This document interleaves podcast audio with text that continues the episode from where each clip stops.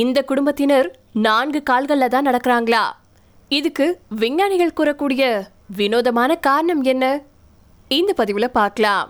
துருக்கியில் வசிக்கக்கூடிய உலாஸ் குடும்பத்தில் பதினெட்டுல இருந்து முப்பத்தி நாலு வயதுக்கு உட்பட்ட குழந்தைகள் இரு கால்களில் நடக்காம நான்கு கால்களில் நடக்கிறது கண்டுபிடிக்கப்பட்ட போது உலகம் ஃபுல்லா இருக்கக்கூடிய விஞ்ஞானிகள் குழப்பம் அடைஞ்சிருக்காங்க.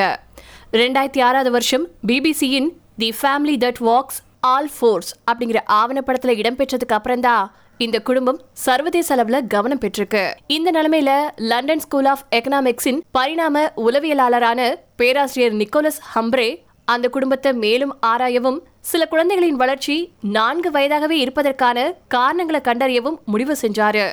அதன்படி உலாஸ் குடும்பத்தில் பிறந்த பதினெட்டு குழந்தைகள்ல பன்னெண்டு பேரு ஆரோக்கியமா பிறந்திருக்காங்க. ஆனா ஆறு பேருக்கு தனித்துவமான ஊனம் இருக்கிறதா பேராசிரியர் ஹம்ரி கண்டுபிடிச்சிருக்காரு. பேராசிரியரான ஹம்ப்ரி கண்டுபிடிச்சிருக்காரு. அதாவது பாதிக்கப்பட்ட அந்த ஆறு குழந்தைகளின் சிறுமுலை அட்டாக்சியாவின் வடிவமாக இருக்கு. அவங்க ரெண்டு கால்களை சமநிலைப்படுத்தி சாதாரண மனிதர்கள் போல நடக்க சிக்கல்களை கொண்டிருக்கிறதா அவர் தெரிவிச்சிருக்காரு. மரபணுவில் சிம்பன்சி. மேலும் பிறக்கும் குழந்தைகள் ஒன்பது மாதங்களுக்கு பிறகும் தவளும் நிலையிலேயே இருப்பதற்கான காரணமாக அவர்களின் மரபணு சிம்பன்சிகளை ஒத்ததாக இருக்கலாம் அப்படின்னு கருதுறாரு.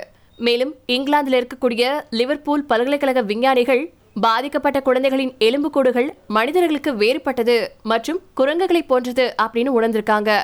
ஆகவே பாதிக்கப்பட்ட குழந்தைகளுக்கு பிசியோதெரபிஸ்ட் நியமிக்கப்பட்டிருக்காங்க. அங்க இருக்கக்கூடிய தோட்டத்துல அவங்களுக்கு ரெண்டு கால்கள்ல நடக்க பயிற்சி அளிக்க உதவியிருக்காங்க.